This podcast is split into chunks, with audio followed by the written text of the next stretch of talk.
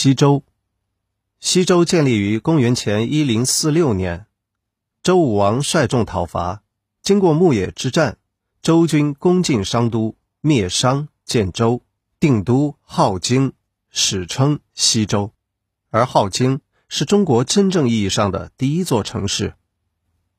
政治统治制度实行了分封制和宗法制，形成了天子、诸侯。卿大夫、士，金字塔形的等级结构。作用：加强了周天子对地方的政治统治。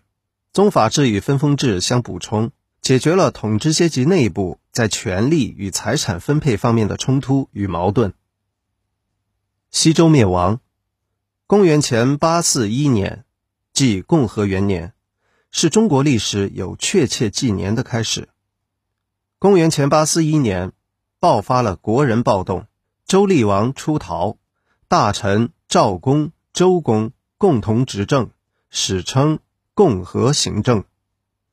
公元前七百七十一年，西北游牧民族犬戎攻破镐京，杀死周幽王，西周灭亡。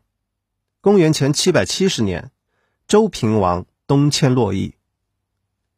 商朝时期的社会经济特征。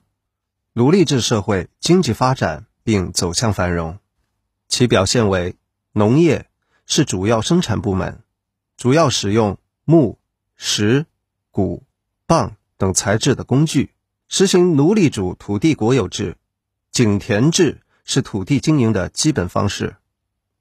手工业，青铜铸造是主要部门，青铜器种类繁多，主要用于饮食、祭祀及军事。农具较少，劳动人民创造了灿烂的青铜文化。